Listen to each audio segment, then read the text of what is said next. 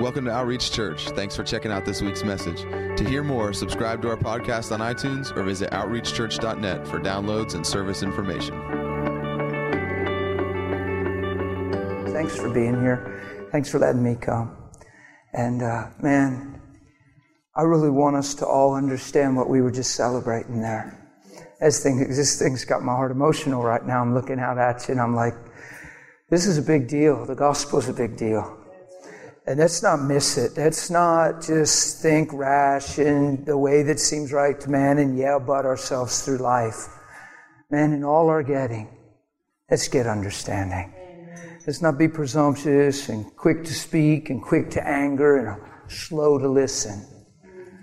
Let's be slow to speak and slow to anger and real quick to listen to what God's saying through the crucifixion of His Son. Come on, there's an amazing message here, man.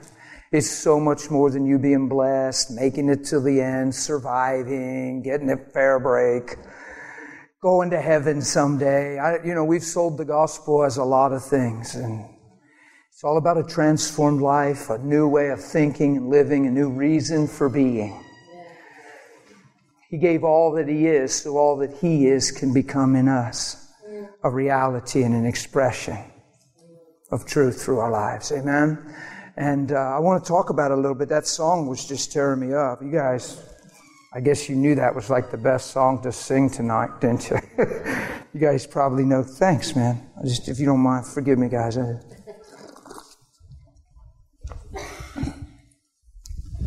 Defeat and death and hell.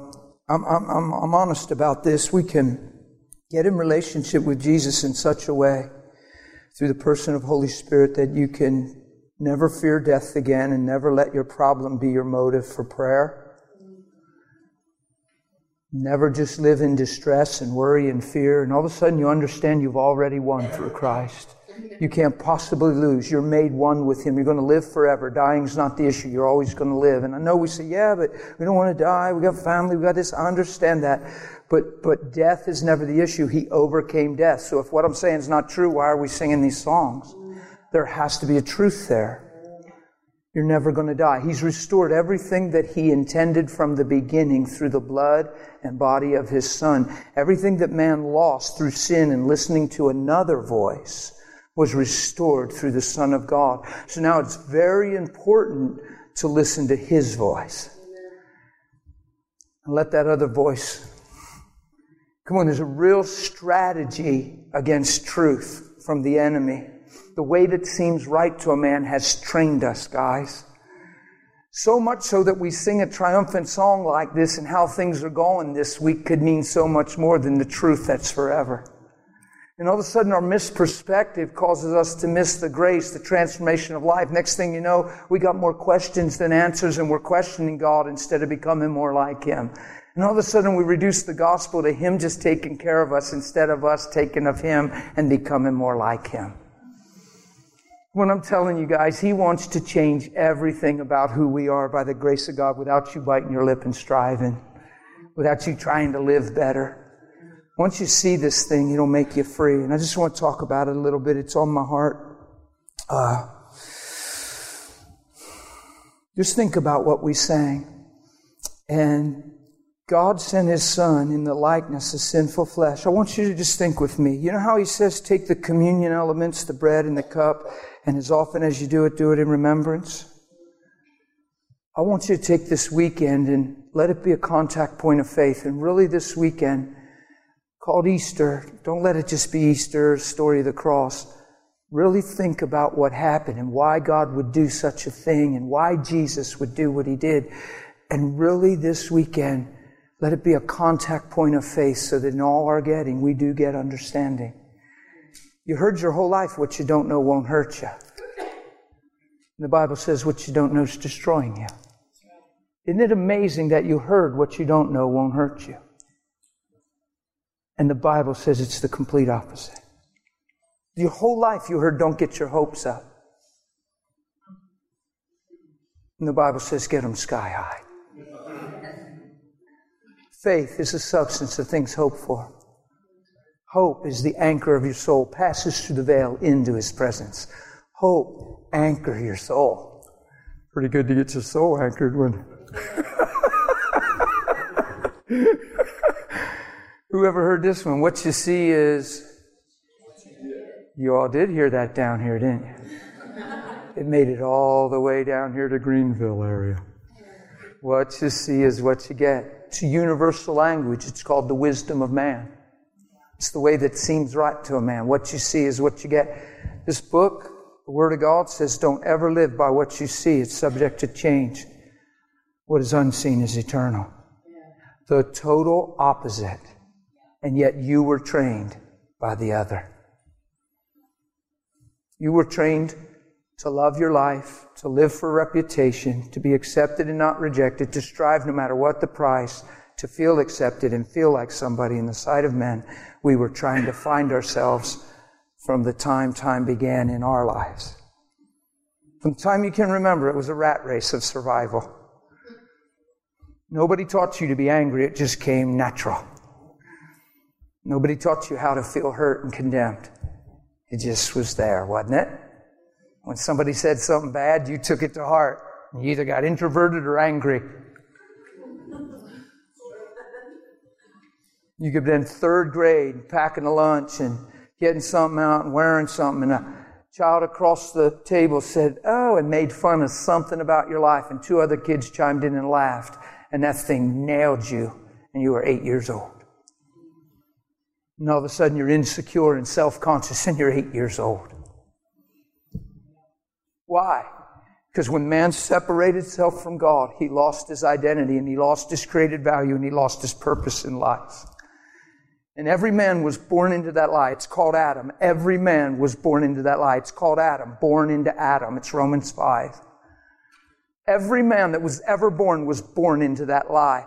And Jesus said, You must be born again. Somehow we turned it into a prayer to go to heaven. Somehow we made it a, a thing of blessings and God just getting us more money and making sure we're protected. And if you read this Bible, it's never been about that. It's about you being transformed and restored back to original value and becoming the person you were created to be and intended to be from the beginning before man ever sinned and separated himself from God. So it makes the gospel real clear to me now. It puts a lot of passion in my heart. I'm staying kind of calm for some reason. But I am really excited about this gospel. I was staying calm. I feel it changing in me right now. I'm having trouble. I'm going to be okay. Come on, God's not lonely. He doesn't need a friend. He didn't do this because he's lonely and needs a friend and just save a bunch of losers and just say, hey, you guys are awesome when we know we're not. the truth is, we are awesome in Him and in our created value, destiny, and potential. When that Spirit of God, the Spirit of God, Holy Spirit comes into us, changes everything. Without Him, you can do nothing. Unless a seed dies and falls to the ground, it abides alone. But in him, there's nothing we can accomplish and do. It's amazing. All things are possible with God, and all things are possible with those that believe. But I promise you, the number one thing God wants to do is change our perspective on life. I'm convinced it's the number one thing. A high 90 some percent of Christianity is getting your perspective changed and your eye aligned to truth, and it changes everything. Hmm. the gospel wants to take you from seeing people for what they're doing, what they've done, and what they haven't done, to seeing them for what they're created for and what's possible and what they look like through the blood in the sight of God. You talk about getting a humble, loving heart. It happens real quick if you get alone with God and say, listen, do in me what you paid for. Do in me what you've desired. I'm not in this thing just to get a fair shake. I'm not in this thing to survive till the end. I'm in this thing to receive what you saw from the beginning and what you paid to accomplish. Put it on me. Give me understanding. I'm getting in here. Do a work in me because I want to live in you. I'm telling you, get alone and start talking like that changes everything. You won't have three reasons on your list why you're not where you should be. You'll realize none of those three things are Lord, so you won't submit to them and let them govern your life. I understand we're challenged. I understand everybody doesn't always do the right thing. But you to become a product of what they didn't do right is idolatry and it's making Jesus less than them. Jesus is your reason for being, not how your life is going. Amen. Come on, guys. We sold out a long time ago to this lie thing when Adam ate the tree. And we were born into it. But now that we've gotten the truth, now that the gospel's come, I hear the thing in Hebrews 4, it comes from the Old Testament. Now that God has spoken and we've heard his voice, let's not harden our heart like they did in the wilderness. They missed the whole point in the wilderness, guys. The Bible says that the reason he delivered them from Pharaoh and took them into the wilderness, heading of the promised land, that the nations would fear God and know who God was through his people. That has not changed. They made it all about themselves in the wilderness. They were saying, Where's the milk and honey? And they were full of complaints and saying it'd be better if we were just back where we were. Missed the whole point. And they made it all about themselves. And because they made it all about themselves, they wandered and died and never reached what they were there for. It's intent. God was there. He was providing. He was doing miracles and they missed the point. Come on.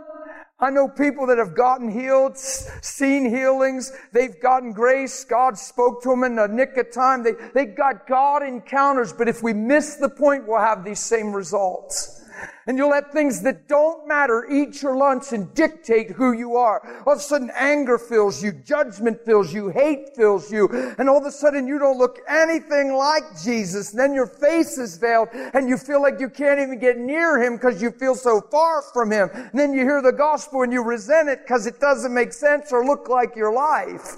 And all this stuff happens to us if we don't understand. You know how many people go to church and it, it's, it's taking the place of knowing Him and becoming like Him? I'm not saying that's you, I'm just talking. If it is you, you know it when I say it, so don't let it ever be again. Say, duh, what was I thinking? Don't say, oh man. Don't walk out of here, I got a long way to go.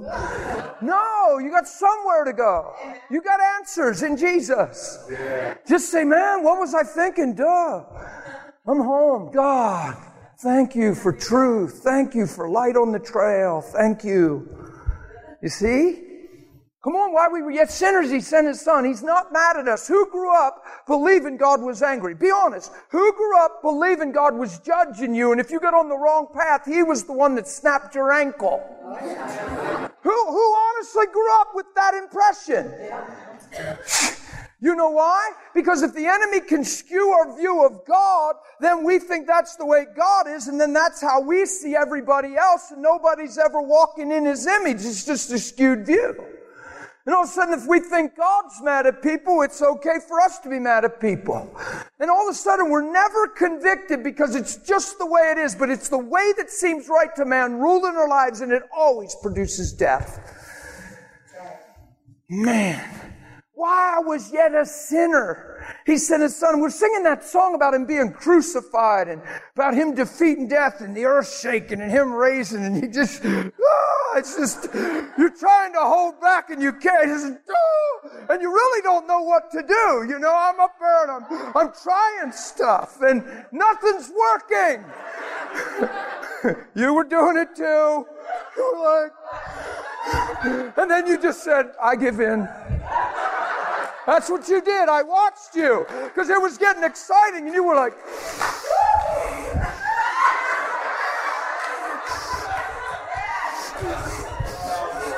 That I watched you. That's exactly what you did.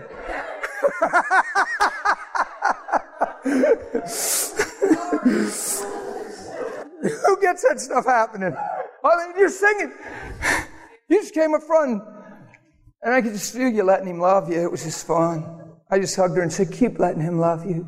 Don't ever stop letting him love you.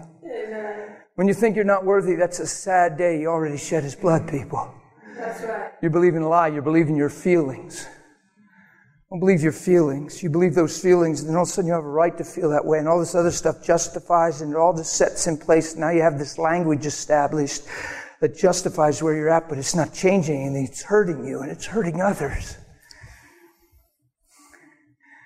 Come on, if the way you're thinking isn't producing something out of your life like humility and love and mercy, and it's not Jesus, guys. I'm just being straight. I'm not being mean and I'm not trying to be controlling. If your life isn't producing life, you're on the wrong track of perspective. And you've made this thing all about you. And it is a trapped, lonely, frustrated world when it's all about you. You're just a people button away from being something wrong and angry. And here's what you don't realize. Your whole life's being controlled by that lie and you're not in charge at all. Come on, when you cut people off, you think you're winning? Your heart's being dictated by the thing you're cutting off. You're believing the frustration and it's dictating your life. That's why unforgiveness is so detrimental to us, because it keeps offense alive. Forgiveness is amazing because it renders it as if it never happened. Now that's the power of the cross. Right now, the Spirit of God lives inside of me. Um, I'm pumped. That's exciting to me. Come on. He's the same Spirit that raised Christ from the dead. He lives in me. You know why? Because He wants to. Yeah. It's not because I begged Him. It's not because I won His heart. He created me to live in me. And when sin evicted him from his home, he said, I'm going to deal with that problem and I'm moving back in. I made a lot of mistakes in between then and when he came in. But he looked past them all because he knew if his love could reach my heart, I would change and then everything would change. And all of a sudden, if I don't want to be the man I used to be, he'll never see me for that man. That man's dead. I'm the man I've always been created to be now. Standing here before you, Spirit of God's in me and I'm pumped, and I don't have secrets, and I don't have nothing to hide, and you ain't gonna read about me in the paper tomorrow. My conscience is squeaky crystal clear. Makes me feel good. I don't have hate towards nobody, judgments. That stuff doesn't even come at me anymore. God has so changed my eye that I don't even fight the stuff that used to be normal. Yeah. It's called a changed perspective. It's called getting alone with God and letting grace come on your faith and letting Him make you more like Him. But I promise you, people, I don't want to wake up and just be blessed by God. I want to live inside of His heart and look through His eyeballs. I want to be one with Him. I want to be everything we sing about. I want it to be my reality, not my song. Are you guys with me? Come on, this is possible, but it's up to you. You're the steward of your heart. What you do with a fellow like me, what you do with a fellow like Pastor Roy, because I know what he shares, because I hang out with him and I just love him. The first time I met him, I said, Where do you get this stuff? Where do you get He's just talking in the car. and I was just listening, and I'm like, You're awesome. He's like, yeah. and I wasn't talking about his turkey calling. I was, because it really is bad. but it can improve. It can improve. Let me speak life. That wasn't good. Roy, you have hope. you, you, oh, we, just had we just had fun with that. Patty's holding his arm tight. She's like, "Honey, I was shaking last night, but I think you can do it." no, we just had fun with it. Actually, he does have hope. But he talked to me and we were driving in the car and I was like, I love you, man. You're really awesome. And, said, and I, could, and I said, where do you get all this? He said, why do you keep asking me that? I said, because you have revelation in your heart. Yes. And I said, I get, I travel all over. I'm with tons of leaders. A lot of leaders have hurt and pain and judgments. And when I get alone with them, I'm, I find myself correcting their conversations. Not because I need to correct them, because I love them enough to not let them leave that way when I leave town. Come on, man. I'm not just enduring you and getting on the plane and going, oh, brother. I love you too much to let you hurt yourself with lack of understanding. And if your language isn't producing life, if your language is discouraging you, if your language is making you self-centered, self-conscious, or causing you to see others less than the image of Christ, you're not listening to God. You're being deceived. You're being played. I'm telling you. Come on, man. Let's, let's get a grip on why Jesus came. I think of this stuff, guys. I sit on my bed and I think, you didn't just pop into the wilderness, poof, buffed at age 30, ready to roll, anointed. He came through the womb of a woman. Holy Spirit put him inside of a girl named Mary. Inside her body, guys. God Nothing was made that wasn't made through him. Holy Spirit stuck him inside a uterus.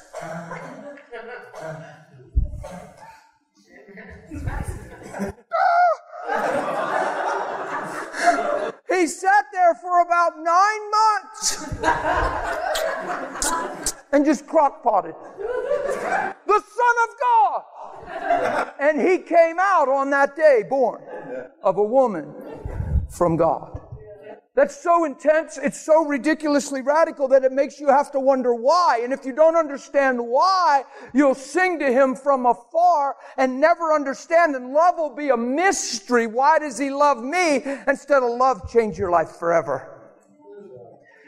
See, when you say, why does love, why does he love me? It's because you weigh your value based on your performance, lack of performance, or what's been suggested to you by life. When you say, I can't imagine God would love me, it's because you're identifying yourself through yourself and through life.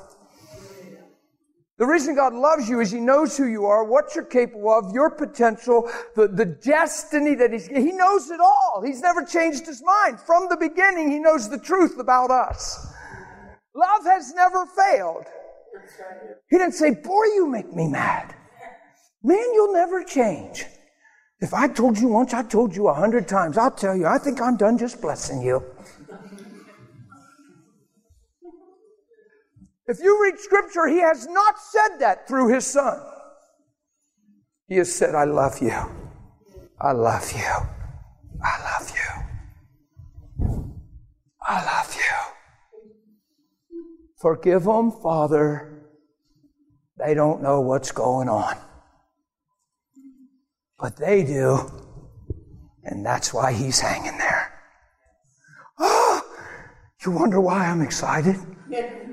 I'm not just going to church anymore to feel like I'm doing God's service. He's inside me because he wants to be. It's not so I feel fuzzy, it's so who he is can transform me from the inside and express through the outside into the hearts of men. So if I really believe that, you think I'm going to have people issues? If I really believe that, you think what you say that's not positive is going to eat my lunch and I'm going to take it to heart and fall out? Hello? If I really believe the gospel, then maybe it's time to love. Maybe it's time to see you the way He's seen me. Maybe that's where power is. Maybe anybody can have an attitude. Maybe that makes you like the rest. Maybe anybody can cop an opinion. Maybe that's just the world at its finest. But who's ready to look like Jesus? Who's ready to love the world when it looks unlovely? He's ready to believe and pray for your coworker when he used to get under your skin, but now you got new skin. He didn't change yet, but you did. And praying, instead of praying for God to change him, God's changed you. Now you seem different and you pray different. Now grace is touching his life because you're touching him different. Boy, that sure beats being offended, doesn't it? Being self righteous and going to pray and saying, God, I wish you'd knock him off his high horse and straighten him out. In fact, I thought you loved me. Why do you let him do that to me? That's not prayer. That's a self centered complaint that nobody's listening to but you in the room. Doesn't get past the drop ceiling, I promise. Just saying. Come on, guys. I'm just talking to you on Good Friday. What a song. You guys sang that. You knew that was the song, man. God came through the womb of a woman. God put on flesh. Why? Because he had to come as a man to be the captain of our salvation, fulfill what man failed, fulfill all righteousness, fulfill the law, then die as guilty, even though innocent, and by the Spirit of holiness raised from the dead and conquered death for all time. And then those that come to him humble and repentant by faith receive of his spirit and receive his life and get restored back to what they were in the first place. What a gospel. Somehow we've preached a lot of the things on this planet. We made it, you got to serve God. He paid a debt for you. You need to give him everything. And people are under pressure, feeling like they're failing. Sincere people are feeling like they're failing. He doesn't want you to work for him. He didn't hire you. He came inside of you so you could be one with him and take on his image, his spirit, and his love. He doesn't want you to work for him. He wants you to become like him. When you become like him, you'll have great influence in others. And you'll touch and plant seeds and you'll water, and God will bring increase. you go to work, and it'll just be different. And it won't be your chore, your duty, the grindstone. It'll be an honor because there's people there and you can shine. And you're not even trying to evangelize, you're just changed. And after a while, it speaks. And they knew you six months ago, and they remember the way you were. But six months down the road, they start forgetting six months ago because they can't get away from what's right in front of them. And a year from now, they don't even remember six months ago because you're changed.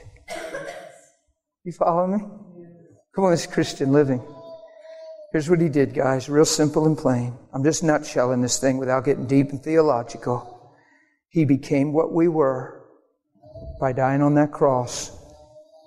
Every sin was broken, or every curse was broken, and sin was destroyed, and death was defeated, and every curse was broken. Do you remember singing that tonight? What happened? Jesus was made to be sin and died as guilty, gave his life. No one took it. And yet he was completely innocent. All he ever did was good. All he ever did was right. He got judged for doing wrong. And all he ever did was right. When you got judged for doing wrong and you were right, freaked you out. Come on, get real with me. When you were totally innocent and looked at as guilty, freaked you out. Go out of your way to vindicate and justify yourself. True? It's because we were living for our own identity and ourselves. And that thing hit us so hard when we knew people thought less of us, it was wrecking us inside. You don't realize how that survival thing kicks up like a cat in the corner. I never said that. That isn't what I meant. I can't believe you think I meant that. I was trying to help. Come on. Like, no, you weren't. I know how you are. You're just drawing attention to yourself. Come on, anybody ever bump into that scenario? In anyone?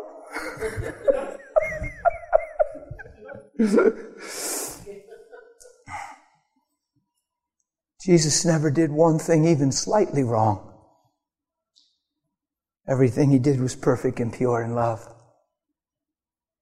All he did was come to heal and restore, open prison doors, and set the bound free preached truth, liberty, and freedom. All he did was come to love. Did a good job of it. And they called him a blasphemer. He kept speaking truth with confidence. When they called him a demon possessed Samaritan, he just kept on healing.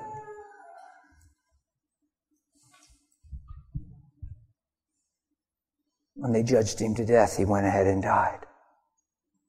He didn't disappear. He didn't beam to the Father. He didn't smote him with holy fire. He just went ahead and died. Why? So the life we were created to live could be restored and we could live forever in Him. This thing is not about going to heaven. Please don't make it about going to heaven. It's heaven coming back into you and you being restored to truth. The love and nature of God coming into you and overtaking the fall of man. And everything life taught you to be getting trumped by the life that now is. You follow me? So you got to start saying goodbye to the way it was. You challenge it every time the yell but hits your mind. There is no yell buts. Somebody's treating you wrong and you're getting, and somebody says, now listen, man, you, you need to walk this out and keep your heart protected. Yeah, I have a heart protected. They need to, and I'm nobody's doormat. You better watch that. Who taught you to talk that way? Wasn't Jesus. Did you ever hear that in his mouth? Did you ever see him in the gospel, that song we sang? Did we have any paragraph in there where he got a little shaky for a while and dropped the cross and reasoned with God and said, I don't think I want to do this for them. They're a bunch of stiff necks. If they didn't change by now, I'm not sure they're going to change. You know, I healed everybody and now they're telling me they want to kill me. They released Barabbas. What an insult. Barabbas. Are you kidding me? He helped no one. I helped everyone. They want to let him go and kill me. These people are perverted, Lord. Reasoning. Make a great talk show. Victim villains. He's not a victim villain mentality. He's, I love you, you're more than that, and if I can change your mind, I'll change your life. That's our Jesus. What a God, huh?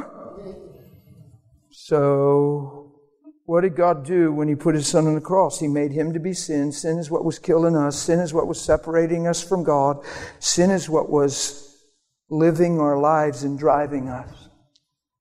Jesus was made to be sin so we could become right in the sight of God. So he who knew no sin was made to be sin so we could be right in the sight of God. God cursed sin in the flesh. Sin shall have no dominion over us. The law of the Spirit of life in Christ has made us free from the law of sin and death. So he tells us in Romans 6 that even as he died to sin once for all, and now the life he lives, he lives to God. You likewise reckon yourselves dead indeed to sin and alive unto God in Christ Jesus. I was never taught that my whole life in a church, ever. I found it in my Bible, and Holy Spirit illuminated my heart, and I was like, oh, because you know what? When I got saved, I was very blessed. I never felt guilty, never felt condemned. When I got saved, I felt changed. I knew God changed my life. I used to walk in my bedroom excited and silly, and I'd say, I'm never going to be the same. You changed my life forever. I'd say, My days of frustration and anger and, and bitterness are over. You changed me. You, you gave me new life. I would read my Bible and go, This is transformation. This isn't bringing Jesus into my life. He's become my life. Yeah. And here I am 20 years later, so I'm either way deceived, and I need you to help me out of this thing, or I'm on to something. This is 20 years later, guys, not 20 months. The zeal in my heart isn't 20 months old, waiting to dwindle or find balance.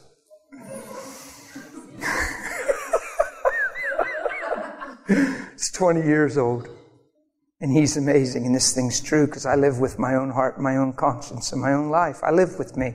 I slept with me last night. It was awesome. just clean, just laying there clean in the bed, just clean. Not because I took a shower, because I'm in Christ. I did take a shower. I did. I didn't sleep in that bed without a shower, Miss Pat. I was laying there clean. I, I, I, like who I've become. I have no trouble looking in the mirror, not because I'm vain and arrogant. Because my conscience is clear and my heart doesn't condemn me and I know why I'm alive. And it powers me to love you and think the best of you and believe for you no matter what. Look you in the eyes and tell you it can be better and it can be different and there's more than hope for you look you in the eyes and tell you you're not condemned. That's a lie from hell. Jesus' blood is speaking. He just needs your cooperation. He needs you to repent, change the way you think. Let go of that hard thing. Let go of that tough edge. And humble yourself under the mighty hand of God so He can lift you up and make you what you're created to be. Well, this is simple Christianity, guys. could preach a lot of things here tonight. This is what on my heart through this song. What did he accomplish? What's Good Friday all about? Why would God put on flesh and die?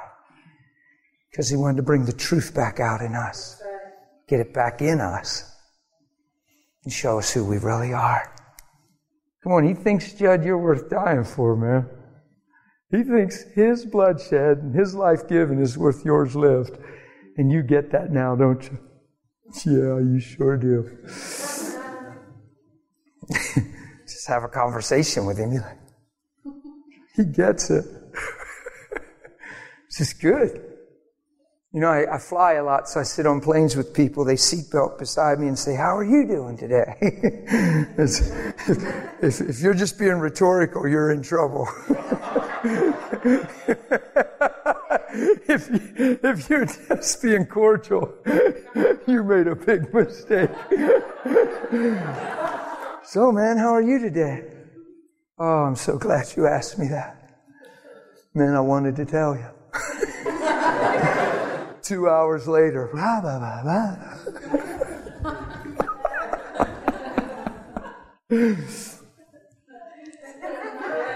You might, you know how many times those conversations end in tears? God reality or words of knowledge or somebody healed. It's remarkable how he loves people. Person sitting there and they don't have a clue. That doesn't make them evil. It just makes them not have a clue. Forgive them, Father. They don't know what they're sitting there with an attitude, but they don't even know why. They can't put their finger on it. It's just normal because that's the way they were taught sitting there angry at the church, haven't been to church for 10 years because of the pastor or because of somebody in the congregation, letting that person decide who they are for the next 10 years, robbing them from intimacy with Jesus. letting church attendance define Christianity instead of relationship with Him. And now they're mad at a church member, so they haven't gone to church for 10 years, being totally wiped out and deceived by offense. And, and they'll sit beside me. That story's so common. They'll sit beside me and God has nothing but love for them. And they're crying. Those folks that are living that way, they're crying in 10 minutes. I'm telling you, 90 some percent of them are. Because it's just fun how God loves on them and talks to them and they can't take it. They just fall apart. Several times, one time for sure, extremely, but several times I've had flight attendants ask if the people beside me need to move their seat because they think I'm bothering them. Because they're crying. And I'm talking to them and I'm talking to them and they see me talking and they're crying. And they come and say, Excuse me, ma'am, do I need to move your seat? And then they look at me. I'm like, honey, do I need to move your seat? And I'm just sitting there.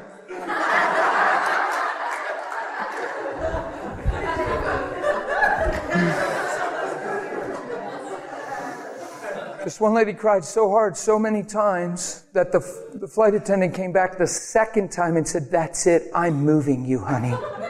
And she hooked my arm, laid her head against my shoulder, and said, I'm not moving. He's helping me. You want that on an airplane when you're flying. Instead, I wonder if my flight's going to be on time. God, where's your mercy? Why did I get delayed? What did I do wrong to deserve this? and making it all about God for you instead of God through you. Cool. That sounds like it hit some folks. You're like, whoa. Hmm. Come on, you can get all hung up. Just God for you, God for you. Praying your way through your day. Be careful with that stuff. Because then you end up only at the end of the day as good as things panned out instead of as good as He is in you and through you. Man, it's fun not to worry about whether you're getting home on time. It's good to get home. But I'll tell you what, there's a person beside you. And if they're asking you how you're doing, it'd be good if you could answer them sincerely and tell them amazing. Of, well, I'd be doing better if we didn't have that mechanical problem. Jesus shed all that blood for you to have issues over a mechanical problem. We're probably missing the point.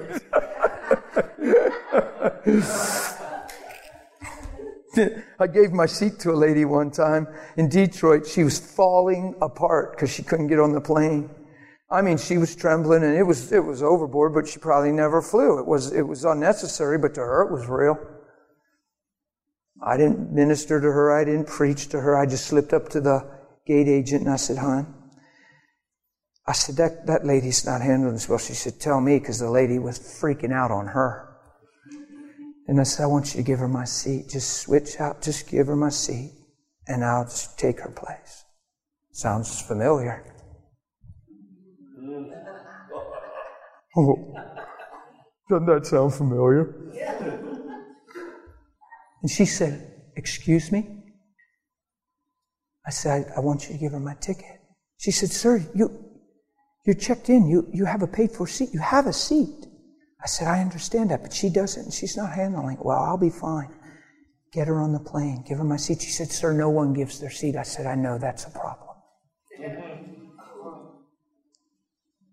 It's amazing how we all think for ourselves. I said, help her out. Don't tell her I did it. Just get her on the plane. I'm not doing it to preach to her. I'm just helping her. Don't tell her, just put her on the plane. So she did. And the lady snatched the boarding pass out of her hand and said, Good, because I need to get on that plane. And she shot on by. And She said, that man gave you his seat. she, she, she just couldn't take it. The flight, the gate agent, she just had to tell her. She was like, that man gave you his seat. and she's like, just went right on the plane. And I'm sitting there laughing. I'm thinking, ah, oh, because I didn't do it to get her attention. I did it to help her. I didn't do it so I could preach to her. I told the lady not to even tell her. I didn't even tell the lady I was doing it because of the love of God. I just told her I just wanted to help the lady.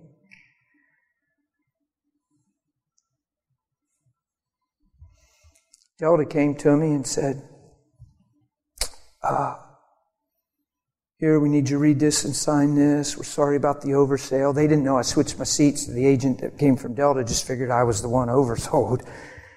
And they handed me a check, and I looked, and it was $866. I said, What's this? He said, 200% of your ticket value. It's, it's a check we owe you for overselling you. It's the gamble we take when we oversell. It's a federal law. We have to pay 200% of the ticket price. And I said, I didn't know that.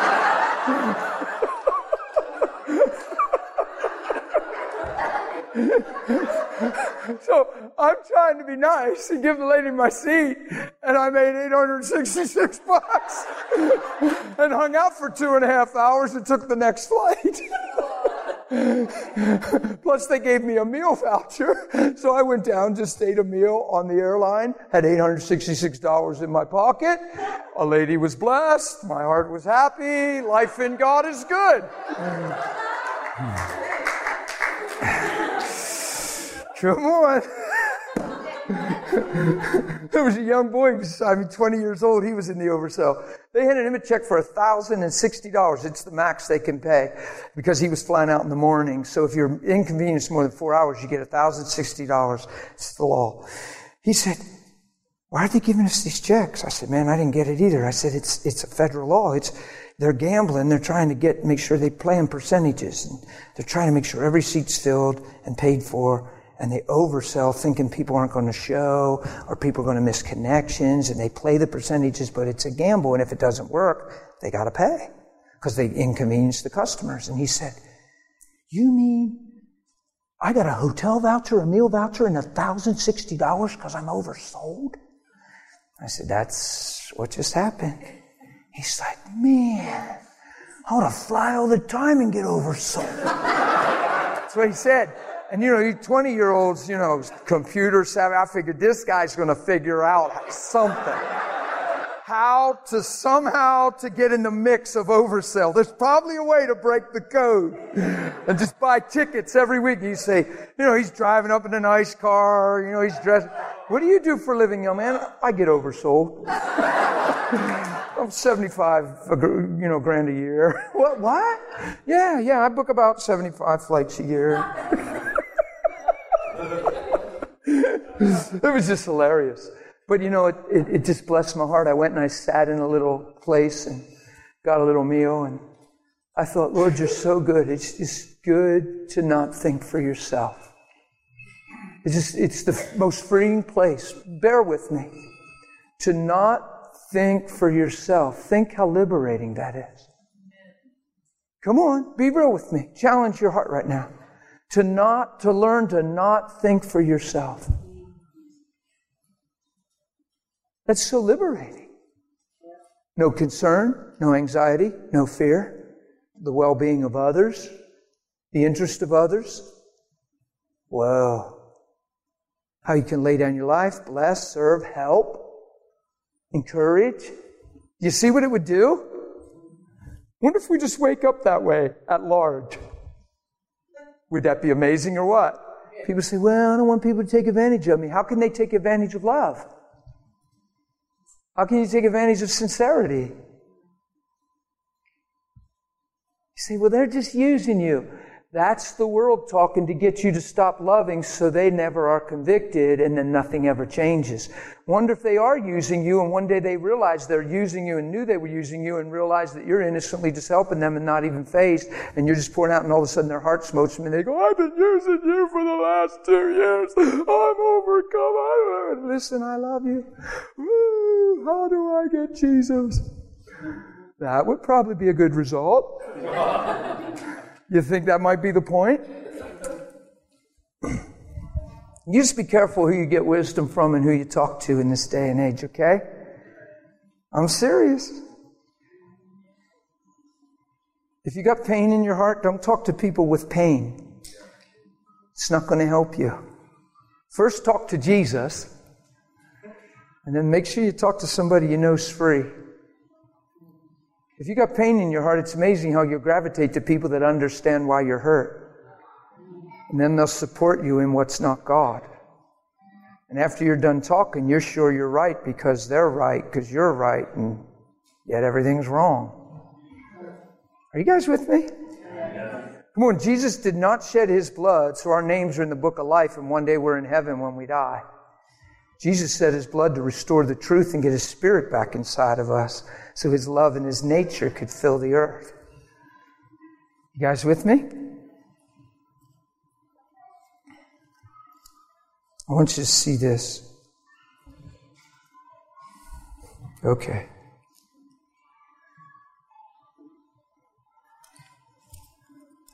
Go to Romans 6 with me, real quick. I'm not going to be real long with you guys tonight. It's just Good Friday service. I just want to cheer you on. It fascinates me that God came in the flesh. It fascinates me that Jesus did nothing wrong and died as guilty. It fascinates me that he didn't say a word. That he told me to deny myself, pick up my cross, and follow him. Not sing to him, pray to him when things are tight, and hope he blesses me and take me to heaven. He told me to follow him. That means He modeled a life that I was created for. That means He showed me the truth because He is the truth. Holy Spirit's the Spirit of truth. So Jesus came, fulfilled what man failed, showed us what life looks like in the Father, and then said, Jump on in and follow me, boys and girls. Isn't that amazing?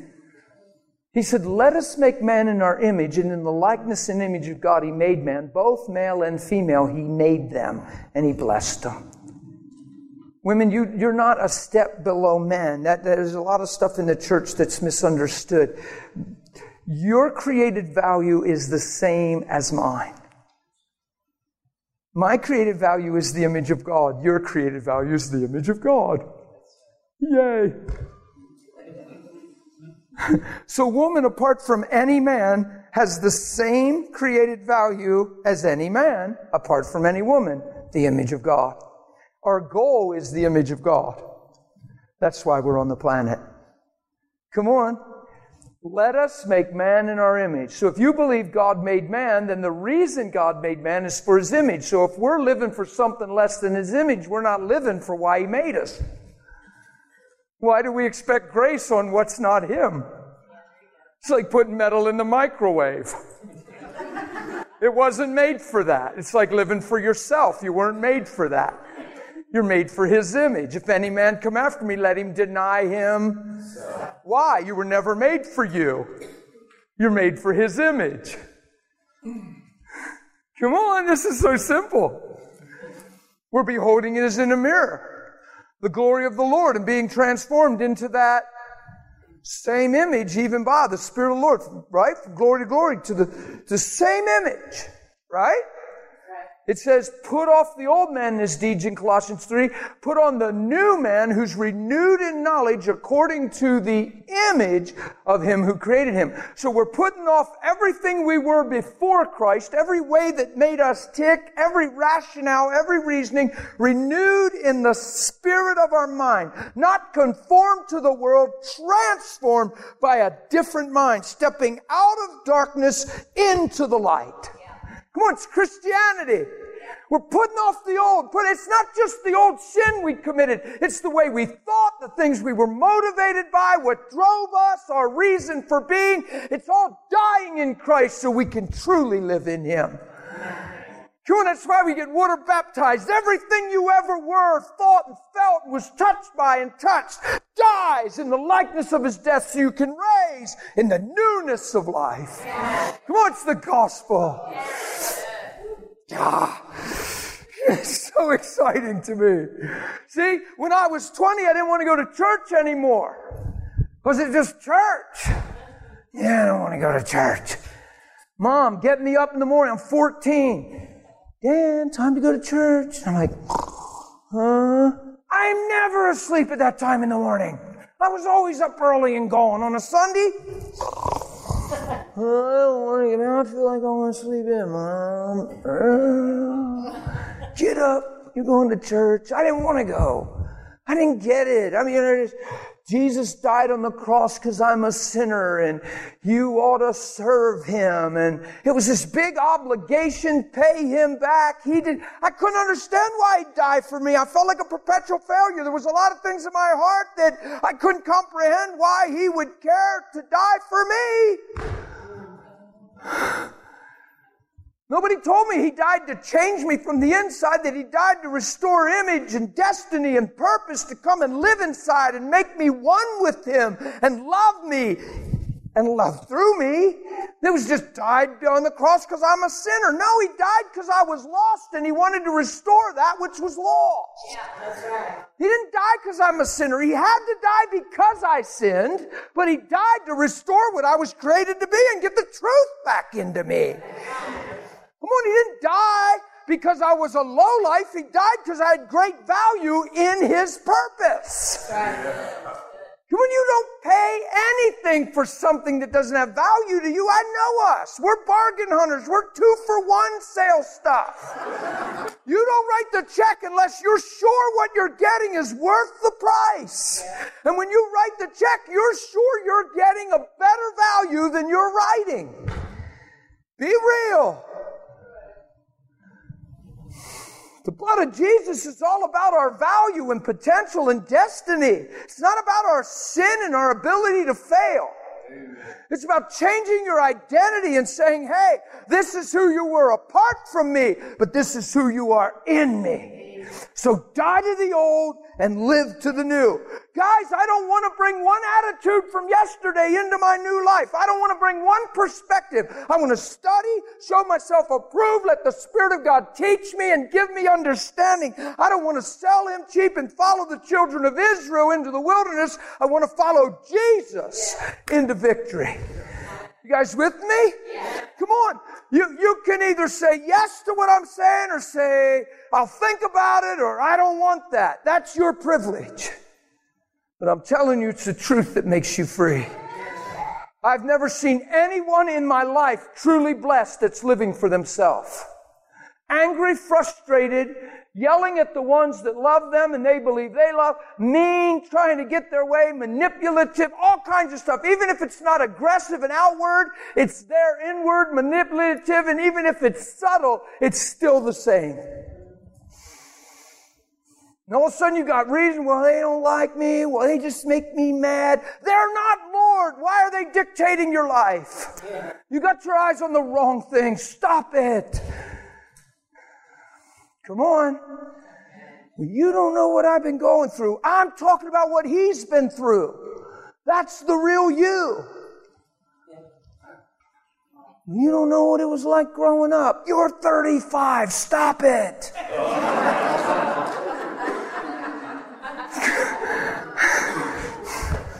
You say, Dan, that's insensitive because you don't know what I've been through. Well, you don't know what I've been through. Why do we always have to hash that out?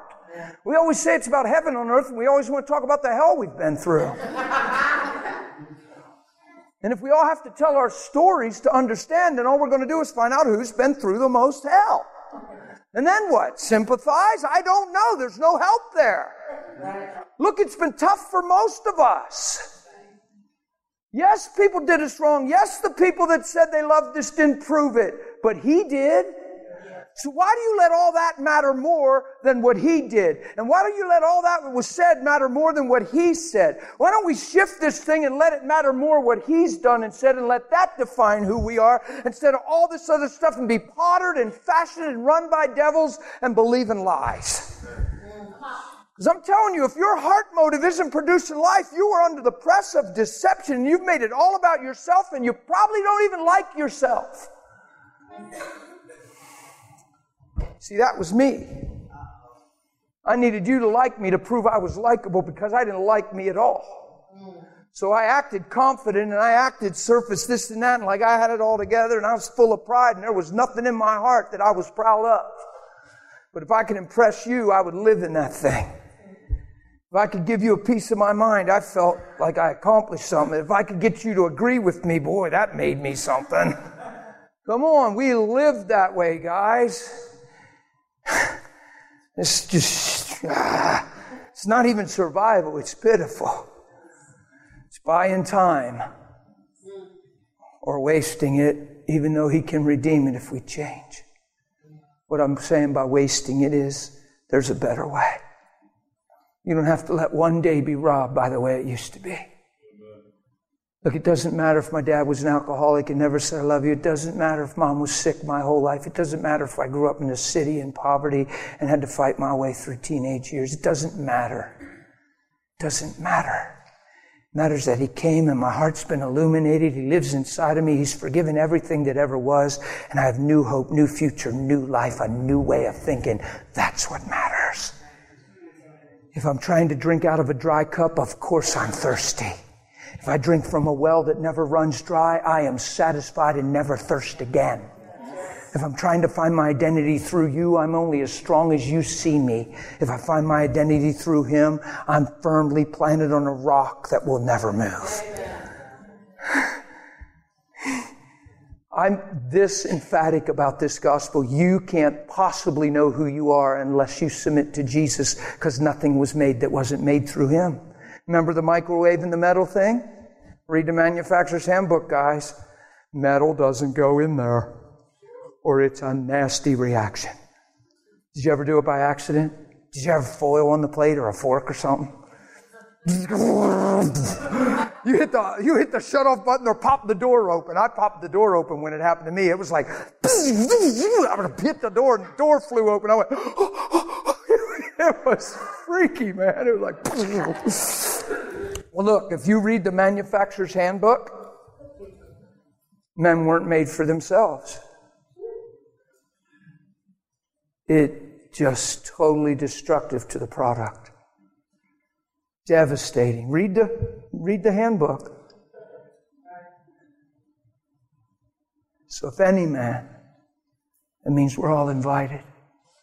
If any man come after me, let him deny himself. That's not some rigid bite your lip works thing. It's you humbly, sincerely saying, in the presence of the Lord when nobody's looking, I was never made for me. I've been trying to drive the car on my own without any help. I've been,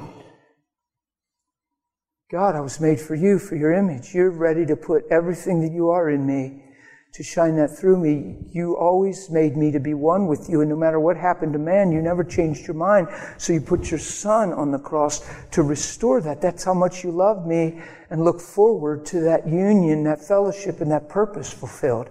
That's amazing. You never wrote me off. I've always been wrote in. And you paid the extreme price to prove it, and your love never failed. Now I get it, God. Why wouldn't I want this? Here I am, Lord, all of you filling all of me. One plus one is a stronger one. Thank you for your spirit. I welcome you. That's Christianity. You release your faith in that truth, grace comes and make that truth your reality. And all of a sudden you're not trying to like people. You're seeing them for who they really are. Because once you get a clear view of you, you'll get a clear view of them and you'll love your neighbor as yourself. If you see yourself bad, you'll see what's wrong with everybody else. The eye you look through determines what you see. And if you never get a healthy view of how God sees you, how can you see others clear? People that believe they're not forgiven, people that are fault finding and nitpicky with their own life and living under self condemnation, of course they'll see what's wrong in everybody else. Takes the pressure off them. They're not the only egg in the basket or something. I don't know what you'd say down here in South Carolina. That's not one, huh? but you got it takes the pressure off of you. You're not the only one with issues, so you notice the issues in others because you fault find in yourself. You have your own condemnations. So all of a sudden you live in a condemning way towards everybody else. Come on, that's lifeless. That's not why Jesus shed his blood. Guys, he shed his blood to put his heart in us and his ways and his life and his nature.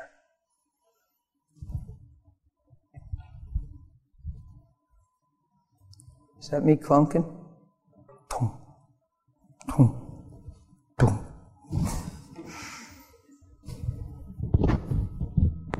I think it's on there good. Did I turn you to Romans 6? I'm not even sure why. Other than it's an amazing chapter.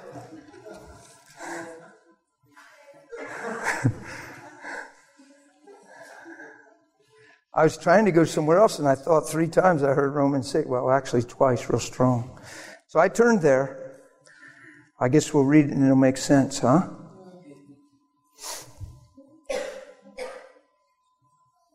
Yeah.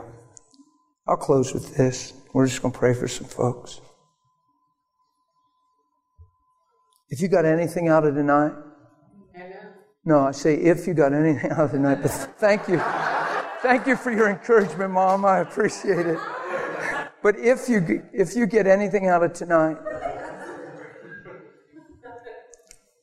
just get this that Jesus paid a price to change our lives, not just accept us, and put who He is inside of who we are, so that who He is can be made known through our lives. Are you following me? I promise you, it's not just about praying for blessings. It's not just about God making your day go better.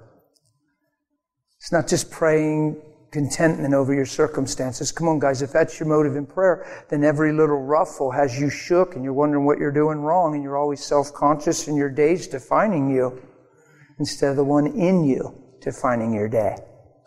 Come on, this is simple. So I'm going to read Romans 6, and I want you to do something tonight. I want you from your heart. Follow me on this, Roy. We can talk about it later. I, I believe this. We never really talked about this. I believe people that struggle with forgiving and seeing the best in people have never truly opened up their heart to receive the joy of forgiveness and how God sees them. If you fight with God loving you, of course you'll fight with love and loving others. If, if, if your heart sees God's first love, you will respond in loving Him. I did nothing right, Bob. Nothing. I was getting it all wrong. And He came and said, I know who you are and I love you, son and he snatched me out of darkness. But I went to work one night. I had my eyes on a girl eight years younger than me. My wife was three years, nine months older than me. That was cool when I was 19. Now it's not working 13 years later because of people stuff. Just me and mad and stuff. And now I'm thinking, whatever, who needs her? You hear how self-serving that is. It's amazing what we do to each other. I'm right in the middle of that, man. I'm right in the center of that. And I go to work. I'm not thinking Jesus. I'm thinking something else. And it would have been a tragic way to go, man. I actually wasn't that naive. I, I remember looking in the mirror when I was 33 and I knew my marriage wasn't happening. And I looked in the mirror and I looked right in my eyes and I said it. I said, I said, chin up, man. You're not the best looking cat in the planet, but somebody will fall for you. There's somebody out there that will need you that's vulnerable enough to want to be with you. I actually realized why a lot of people were together. They were drawing from one another instead of loving one another. That's why our hearts are so broken by one another. Because I love you really means I need you. I love you is just an emotional expression of you saying, please keep filling my void. And the day you don't fill the void is the day they're shattered or angry or broken or let down or hurt. And then you let that wreck you all the more. And then you become even more guarded. And then you carry that into your next relationship and your next friendship. And, uh, and unless that lie breaks, that thing is really not cool. I go to work one day and I am not thinking Jesus and I am lost. and he comes to me in my mind and says, You don't even know if God's really real. And I'm like, Whatever. Really? I'm like, Why am I thinking God about God? And I tried to keep working. It came right back. You don't even know if God's real. He didn't come and say, Hey, you're living in sin. Hey, you shouldn't be thinking about that girl. Hey, you need to get a grip on your marriage. You know what God's thing with me was? Here's how I hear it today. Man, I wish you knew me. It would change everything. He was really saying, I wish you knew me. It would change everything. I went to church till I was 20. I decided I was old enough and married now I didn't have to mo- honor mom anymore. So I didn't go anymore. And a couple years in, I went for two years to keep my wife happy because we live shallow, you know. She's like, at least he's going to church. Didn't matter if I had her crying before we got home. I would most, most we live, this is not a joke. We live two blocks from church. We should have walked. We drove. And I was so mad that she expected me to go, I felt like I took it out on her subconsciously. I had her crying a lot of times, just arguing and whatever, in two blocks, coming from church, pulling in the driveway, crying, and I'm getting out of the car, storming in in silent treatment from church. It's pretty heavy. That's yucky. Who's ever been blessed in that realm? You say, well, she's wrong, I'm right. Oh, how's that working? So you're right. Yay. you say, Well, I gave him a piece of my mind. I hope you didn't give too much.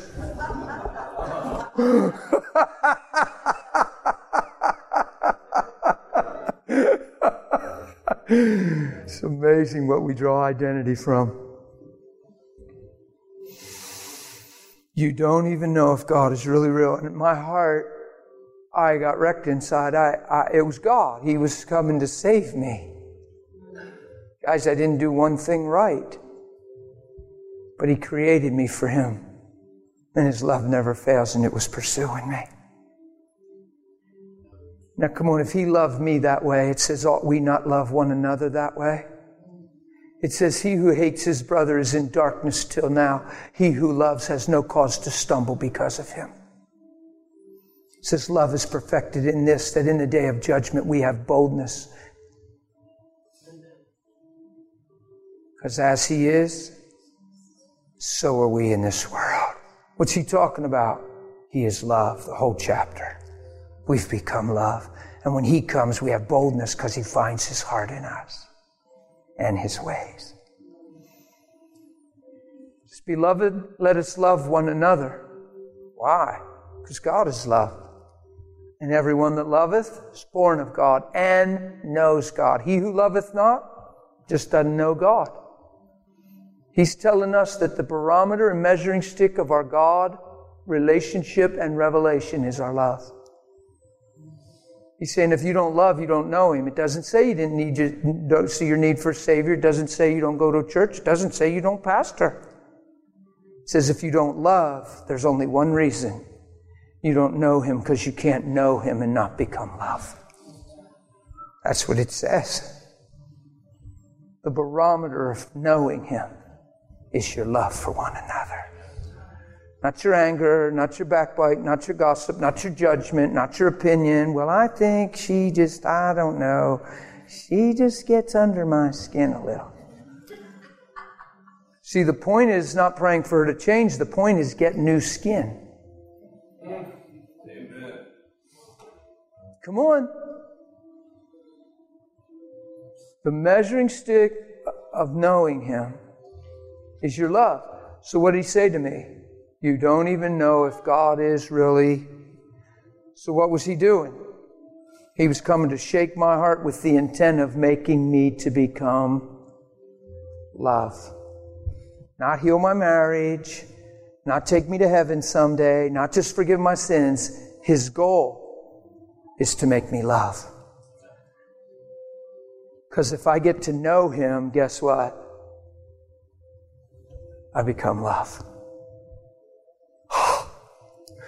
So I began to cry and I said, My heart is empty. I don't even know you. I don't even know if you're. I'm talking to the ceiling. I looked like I needed a sedative and 911 and a straitjacket.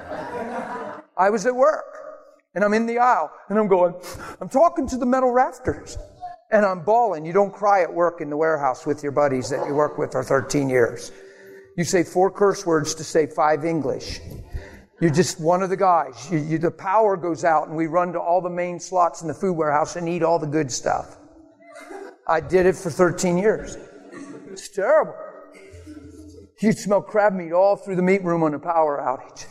Everybody go and just crank open the crab meat and just gorge. You can smell it all over your hands and face, you know. It's like, were you guys in the crab meat? No. it's just mess, man. Just living at someone's expense. Just living at someone's expense. Guess what love is? Laying down your life for others. And guess what we do? We're born into living at each other's expense. Do you see how perverted that is?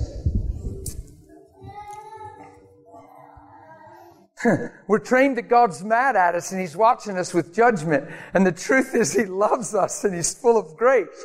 Not so you sin and stay the same, so you're transformed forever. So I cried to God and I said, I don't even know if you're real. I said, My heart, it's a mess. I'm so angry. I'm so selfish. I'm a hypocrite. My life is pitiful. And I'm bawling. And after I cried for a while, I said, But if you're real, that was my prayer. But if you're real and you love me and can forgive me of all these things that I saw in my heart, I lifted my hands. Nobody was around.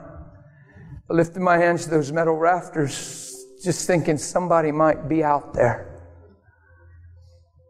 And I said, I will live for you. I didn't know what I meant, but I knew I was serious. I didn't know the extent of that. I just knew I was ready to. I didn't want to wake up another day and live what I saw inside of me. For the first time, I got real with me and stopped blaming you. You get it? And I didn't want to wake up another day with what I saw inside of my heart. And I cried out and I raised my hands. I said, I will live for you. And heaven came over me. I pulled my hair. I jumped. I screamed. I ran. I, I now I need two sedatives. and all I kept saying is, You're so real. You're real. You're really, really real. I ran home, I opened my Bible, I found a Bible. I had to look for it. But I found one at home and I opened up in my bedroom. It was one of those amazing times that, you know, how people try to, I don't do that. But I opened my Bible and guess where it was? 1 Corinthians 13. And when I looked down, my eyes went right on one line. If you have not love, you have nothing. And I realized in my heart, if I don't pursue him to become love, I've missed the whole point. That quick, I had that revelation in about several hours of being saved. And I said, if it's not about love, I've missed the whole point, and I'll just do church again. And crying, I held my Bible. And I said, I know you're in this book. I know I can find you here. I need to know who you are. You've got to show me who you are. I'm not being mean. I'm not being condemning or self-righteous when I say this. I said, it's because it was my experience. I said, I cannot be a Christian, a confessing Christian that goes to church. I have to know you. And he took me serious. He began to inspire me and lead me and open my eyes, and He led me into this most beautiful relationship and intimacy that transformed me forever. Is this the joy ride? And I look back, it's like a dream, but it's not. It's 20 years ago, and it seems like yesterday. It's so fresh and alive. It's been a blur. It's like a dream, but it's so amazing.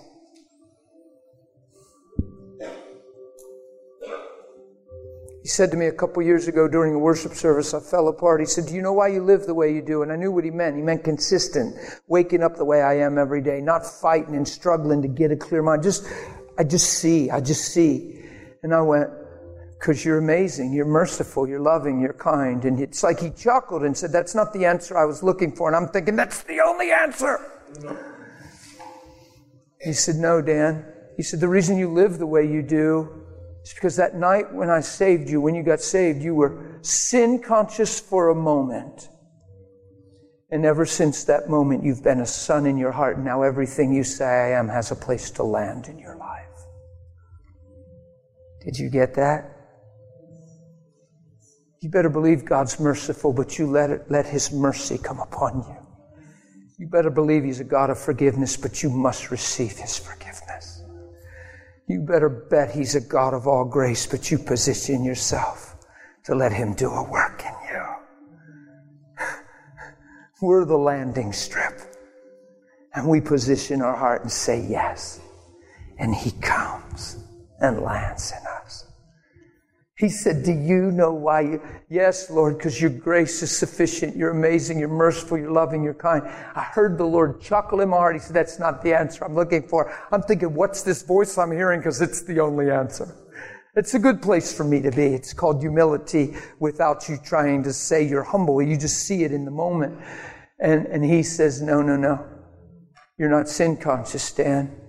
Just for a moment, you've been mine, loved, forgiven ever since that moment. Never think any other way. Do you think I walked completely, absolutely perfect since that day? Do you think God grew me along the way? Do you think I made some mistakes? I promise you they weren't willful, but I sure bumped into a few. I found my heart angry at the own congregation, my own congregation I was pastoring. I found myself frustrated. God showed it to me. I didn't even know it.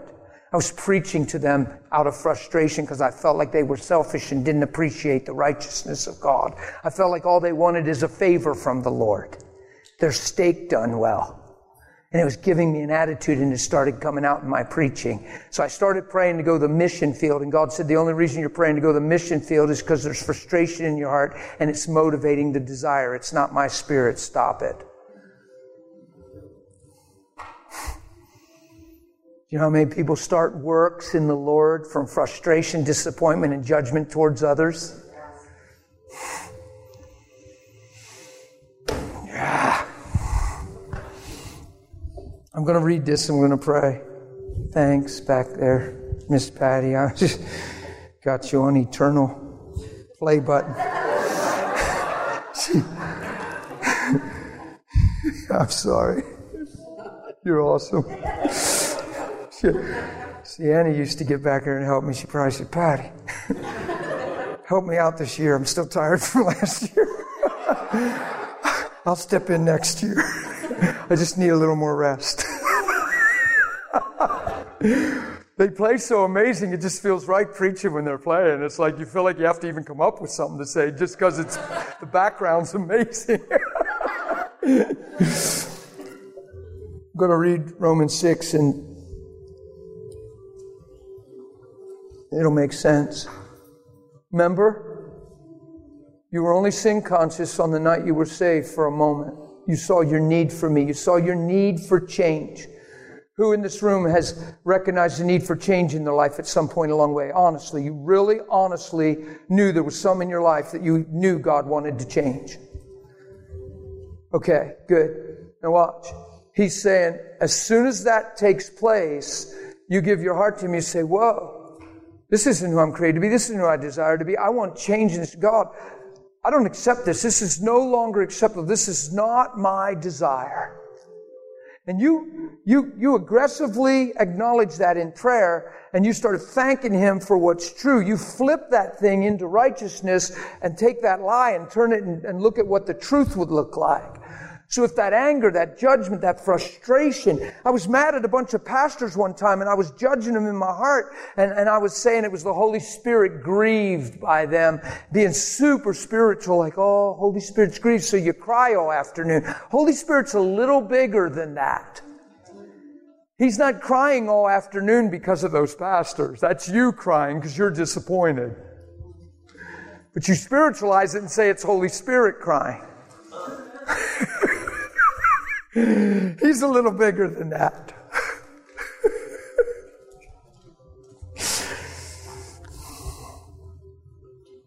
one day I was going to pray for them from that place. And I, I got up from crying and I had my spiritual voice on, my intercession jacket. I said, Father, I lift these pastors before your throne. I was all by myself in a room. I lift these pastors before your throne. See, that makes it powerful and official. Now I'm an intercessor, right? And I, think, and he goes, shh. And I go, I mean, I never got shuddered by God like that. And I'm crying now, I'm crying again. Hmm. And he said, Dan, you're only going to pray about them because you've located what's wrong. If I let you pray from that place, it won't be long till something's very wrong with you. And I fell to the floor and cried for a long time and realized how vulnerable I am apart from His wisdom. That I was trained by life to be angry and disappointed and frustrated. I was homeschooled in the wrong home with false teachers, false wisdom. And the way that seemed right to a man was still trying to eat my lunch and live through me. And I cried and I cried. It was one of them God moments we can all have all the time. And I didn't get condemned and I didn't get judged.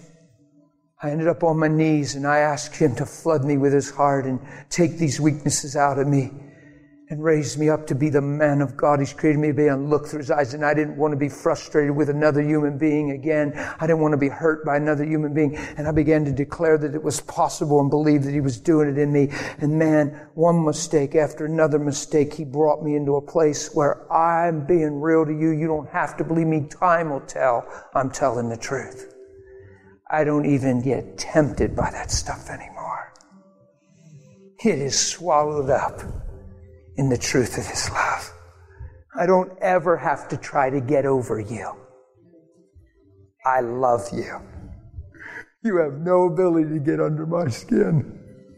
I got new skin. You follow me? I'm going to read this for Patty's sake. what shall we say then?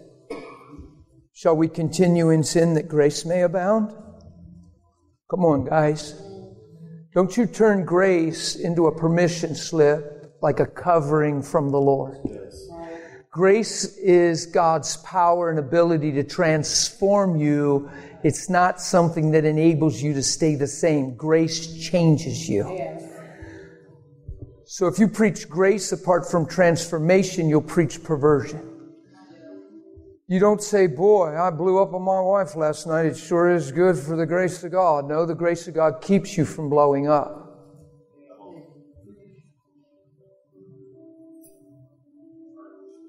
I didn't find a way to sin and get away with it. I found a way to be free. What God's telling me is He'll make my ways like Him. He'll change everything about me. He'll put Himself in me and He'll work Himself through me. If I yield to Him like yielded clay, He'll be the great potter of my life and turn me into the masterpiece of His desire. Come on, guys. Stop selling out to yesterday's identity. Stop saying we're failures waiting to happen. Stop saying, well, yeah, but nobody's perfect. That's your justification to remain that way and never let grace start perfecting you in areas that can change.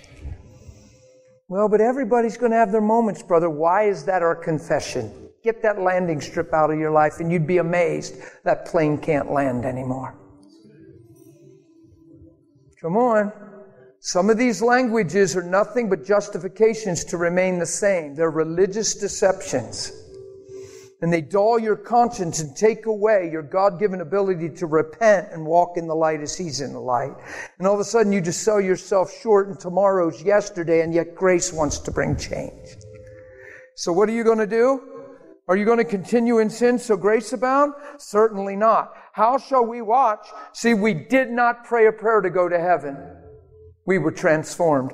How shall we who died to sin live in it any longer? It's very important for the Christian to understand that when they become a Christian, they're dying to sin. They're dying to its nature, its tendencies, its memory, its stain, its sting. They're dying to everything about it because He was made to be it. God cursed sin in the flesh, and sin shall have no dominion over me. You get it? It's rarely taught at large in the church. What's taught in the church is a humble confession. We're always sinners. We're always going to fail. We're always going to miss it. And we aren't reading our Bibles. He bore your sin and my sin in his body on a tree that we, having died to sin, would live to be found right in the sight of God and by his stripes we are healed. Hebrews 10 says if the old covenant was sufficient, the worshippers once purified would have no more consciousness of sin. And it says he took away the first and imparted the second. And through this one sacrifice, we've been perfected forever. What he's saying is the goal is no more consciousness of sin so we can produce righteous fruit. We're not trying to get to God. He's come to us and lives inside of us. And now he's made us right before him through one sacrifice. You start where he finished and you'll run well. We're not trying to avoid sin. We're wrecking ourselves dead to it. Come on, guys. We can wake up in the morning and commune with God without making a date with God or an hour appointment. You can wake up in the morning, open your eyes, and teach your heart and soul these truths. You can wake up and say, Father, thank you for today instead of, oh God, it's six o'clock. Come on. You can wake up and thank you for today. Thank you for life in Christ. Thank you. Your ways are my ways and you're inside of me. God, I thank you. You see me pure and holy and righteous in your sight. I thank you, God. I'm not trying to measure up. You already measured me up through your son. I'm not trying to pass. I'm not afraid of failing. You've already accepted me. This is amazing. All that you are lives inside of me. And when you see me, you love me and you see me pure and holy in your sight. I receive receive it and I rejoice. Let the world today be touched by this truth. Come on, that sure beats having issues. See, when you have issues, you make it all about you, and unless the seed dies and falls to the ground, it abides alone. It'll never reproduce anything. It's just alone, and alone is a sad day. Certainly not. How shall we who died to sin live in it? Or do you not know? Some of us don't know this. That's why he's writing it. As many of us as were baptized into Christ Jesus were baptized into his death. Therefore we were buried with him through baptism into death, that just as Christ was raised from the dead by the glory of the Father, even so we should be in the newness of life, walking in the newness of life. If we have been united together in the likeness of his death, certainly we shall be in the likeness of his resurrection. Die, live. Die, live. Knowing this, our old man was crucified with him that the body of sin would be done away with, that we should no longer be slaves of sin. For he who has died has been freed from sin. Come on. He who has died. What's he talking about? You die to what? Yourself. You die to yourself. He says, If you've been raised with Christ, seek these things which are above and not the things of the earth. Set your mind on things above, for you died, and your life is hidden in Christ with God. Our old man was crucified with him. It says, For he who has died has been freed from sin. Now, if we died with Christ, we believe we shall also live with him. Knowing that Christ, having been raised from the dead, dies no more, death no longer has dominion over him. For the death that he died, he died to sin once for all. But the life that he lives, he lives to God. Likewise, you reckon yourselves dead indeed to sin, but alive unto God in Christ Jesus our Lord. Therefore, don't let sin reign in your mortal body that you should obey it in its lust. And do not present your members as instruments of unrighteousness to sin, but present yourselves to God as being alive from the dead. That's your prayer life. That's your communion. Your members unto righteousness. Sin shall never have dominion over you because you're not under the law, you're under grace. Listen, what shall we say then? Since we're not under law and grace, should we just keep on sinning? Of course not. Do you not know that whom you present yourself a slave to obey? When you keep boasting in your ability to sin, you make yourself a slave to something you're not created for. It's not a humble confession, it's a deception. Read your Bible. You're free from sin four times in this chapter, he says. Let's stop thinking it's heresy and blasphemy. Let's stop thinking the act of sin is our identity as a sinner. Because if you get humble about what I'm preaching tonight, the character and the integrity will raise so high in your life that the last thing you'll want to do is live outside of the nature of God. And if you find yourself anywhere near what's considered the flesh, you'll see it immediately and you'll run to him and you'll let him make you wiser, sharper, and wash you clean and you'll know him more and you'll be changed. Yeah? Anything else is called condemnation, guilt, and shame, or denial. Or do you not know to whom you present yourself a slave to obey? You're that one slave whom you obey, whether it's sin leading to death or obedience to righteousness. Here's the truth something's going to identify you. Let's let it be King Jesus. For God be thanked that though you were slaves of sin, yet you obeyed from the heart. Here's our word for tonight. This is probably why I'm reading this right here. But God be thanked that though you were a slave to sin, yet you obeyed from the heart that form of doctrine to which you were delivered and having been set, here we go again, and having been set free from sin. Well, brother, you're always going to sin. You're missing the whole point. You keep that identity, you'll be very conscious of sin and you'll be more prone to fail. You get into what he's preaching, you might be amazed how righteousness keeps you and how grace transforms you. You might be amazed that you're not as much sin waiting to happen as you've been sold to believe. You might be amazed that you can actually walk in the Spirit of God and not fulfill the lusts of the flesh if you keep your eyes on Him.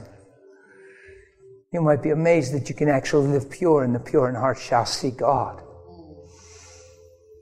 Man, we've believed the lie. Having been set free from sin, you've become slaves of righteousness. I speak in human terms because of the weakness of your flesh. For just as you presented your members as a slave to uncleanness and lawlessness leading to more lawlessness, so now, so now, present your members as slaves of righteousness for holiness. For when you were a slave to sin, you were free in regard to righteousness. What fruit did you have then in the things which you're now ashamed? The end of those things is death. This is so powerful. But now having been set, here we go again. Now having been set free from sin and having become slaves of God, you have your fruit to holiness and the end, everlasting life. For the wages of sin is death, but the gift of God is eternal life through Jesus Christ our Lord. I know Miss Patty's been playing a long time. I'm going to pray over you guys. There's a couple things on my heart I want you to do. Man, if you're, if you're carrying things in your heart that you know when I'm preaching, you just know those things that are in your heart are the total opposite of what I'm preaching. Please don't do yourself the injustice. I wouldn't even ask to know who you are. It's, that's between you and Jesus. You already know what it is. Do yourself the biggest favor and love yourself like He would. And deal with that when we pray and just say, God, I'm letting that go. You got issues. You got people in your heart that you're holding accountable. You're mad at somebody. Man, come on, you're robbing yourself. They might not even know you're mad. They might have had a great day today. and you're mad at them. They might actually had a great day. So you're really not winning. Come on. But when I pray tonight, I want to believe for a grace that just makes us more and more like Him and it causes us to become love.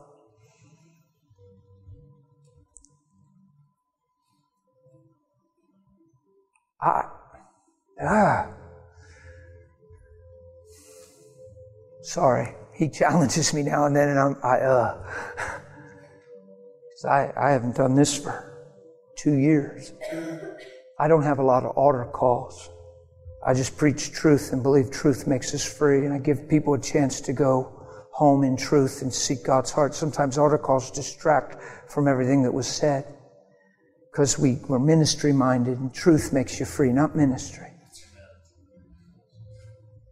But I, I feel in my heart there could be someone here or several here that you hear what I'm saying, you, you want it, and you just feel like it hasn't been that way for so long, and you feel like you've tried to commune with God, and you just, and I'm telling you, it's still a lie. You can, but you actually believe you're just going to go out of here and things are going to be the same and you're going to cycle into whatever and and there might be a repetitive action something you give yourself to that just condemns you. And yet your heart hears what i'm saying and you cry at night and it's a healthy cry but it's kind of an unhealthy cry because it's judging you in the long run and your heart cares but you don't have an answer because you think you can't change If there's anybody that fits that description tonight, as I'm praying and we end up standing up and I close this thing and I need you to make your way up here and I'm going to pray with you and I'm telling you there's more than hope for you. I don't care if it's been 15 years and you've tried to stop a thousand times. You be humble, that thing can change tonight. I don't have these altar calls too much and that's why I went, ugh because I felt like, ah, sometimes I feel like we empower things the way we do altar calls. But I'm telling you, the reason we would do this is because God's saying it's not who you are. And if you care enough to want that change and you're going to try to cry yourself to sleep and that hasn't been working, then your heart's pure, your conscience is just defiled, and God wants to make things right. So if you feel like that's you and you're just going to say, man, I want this, but I, you, you almost feel like you gave up on hope on yourself, not God, on yourself. I want to pray for you tonight. You hear me? There's a couple folks in here that know what I'm saying, or I wouldn't be taking the time. I don't want you leaving here believing a lie. I want you leaving here changed, okay? There's a lot we can do. We could pray for the sick, we could do a lot, but tonight I want you to leave on this word. If you're not born again, come on up here tonight as, as I have you stand up and we pray. And you just come up here and say, Dan, I, I have never been saved. And I want to, I want to die tonight. I don't want to give my life to Jesus. I, I, I don't want it to be all about me anymore. I mean, come on, how's that working for you? Be real. Making it all about you.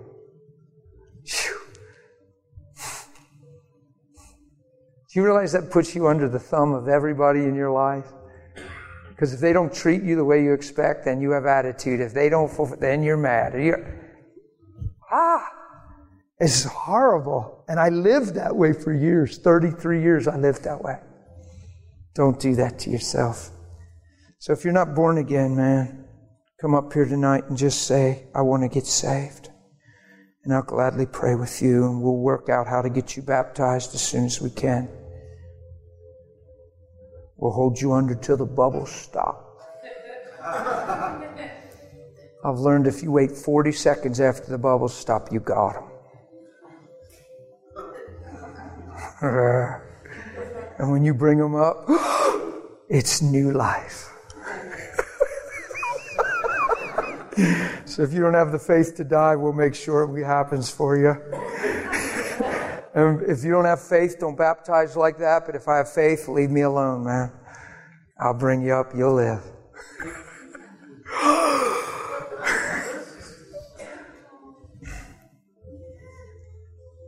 So when, when I stand you up here tonight, what we're going to pray is an end to sin consciousness. And I want everybody in this room to thank God that He loves them, that He'll never see them for sin. And I want you to purpose in your heart that it's possible to live in righteousness and Holy Spirit can walk you through the day. I'm not talking about perfection. Talking about purity and letting grace change you as much as possible. And never again limiting God. You hear me? You guys good with that? Okay, why don't you stand to your feet? Let's pray this thing. And as I'm praying, if you feel like in your heart you fit that description in, and you've been in this atmosphere before and you just feel like this thing's. I'm telling you, you just feel like this thing has owned you and, and you don't even like yourself, and yet you want to change, you make sure you get up here. And we're going to pray with you tonight. Thanks, buddy, for being humble. That's, that's good. What he just did is awesome. Come on, because I'm telling you, you don't have to live in that lie. Your life is worth the blood of Jesus. While we were yet sinners, he sent his son and shed his blood. He said, Do you not know? As many as you were baptized in Christ were buried in his death. We've died to sin. So we're dying to sin once for all. I've learned that some of the purest people live in condemnation. They, their hearts are pure. They want to do right and they feel like they're not. So then it takes away from their identity and they find themselves living in weakness and it just keeps cutting into their heart and cutting into their heart. And uh, Jesus doesn't like that because he loves you. I'm telling you, there's grace coming on these people. If you need to join them, do it real quick. But Here's why I'm praying for everybody tonight that we're reckoning ourselves dead to sin and alive unto God, and that we're going to become love. Are you guys in? You're going to be a steward of your heart? You're going to walk out of here believing God loves you? Never look back, okay? Don't ever look back. I've been saying it for months. We spend our time looking back, and we're not Lot's wife, we're his wife. Let's look up. From where came our help? Father, I thank you right now for grace in this room. I thank you for the stewardship of heart. I thank you that we can take truth and we can run with it. I thank you that truth makes us free. I thank you, Lord God, that your grace comes and empowers every one of us. Lord God, I pray that you change the view of anyone necessary in this room. I thank you that you take the eyes off of one another and fix our eyes on you and our own hearts. I thank you, Lord God, that you swallow up weakness, that you impart strength, and I'm asking you to heal homes and marriages and family relationships. Take animosity away, God. It hurts everything and helps no one. Take the tension out of marriages. Take the tension out of family relationships, God. Don't let anyone in this room have the ability to hold on to their issue at the cost of everything. You gave up everything so we could receive your kingdom. Don't let us miss that truth, God. Don't let us get so fixed on being right that we find ourselves way wrong. Teach us to become merciful people and God, I thank you as you change us, the people around us, the people in this town, the people in our communities, the people in our stores, the people at our jobs, without us evangelizing, without us tooting a horn, without us trying to blow a trumpet, people will start getting the point because we're changed. Let love never fail, God. Not from you to us. We already got that. Let love, love never fail from us to others. Put a strength in us tonight. Add to everything that's been taught in this house. Confirm out of the mouths of two or more every word that's been ever preached and let it be established this night. Let a strength come into this place, God, and let a change come into our lives that cannot be denied.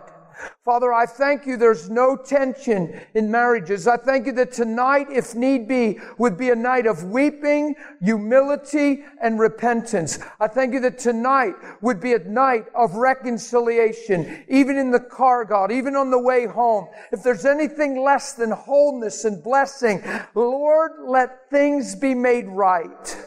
Let humility be found in the heart of the people. Don't let one wait for another. Let us take responsibility for the conviction and the truth and let us make peace. For blessed are the peacemakers, for these shall be the sons of God. I bless this house in Jesus' name.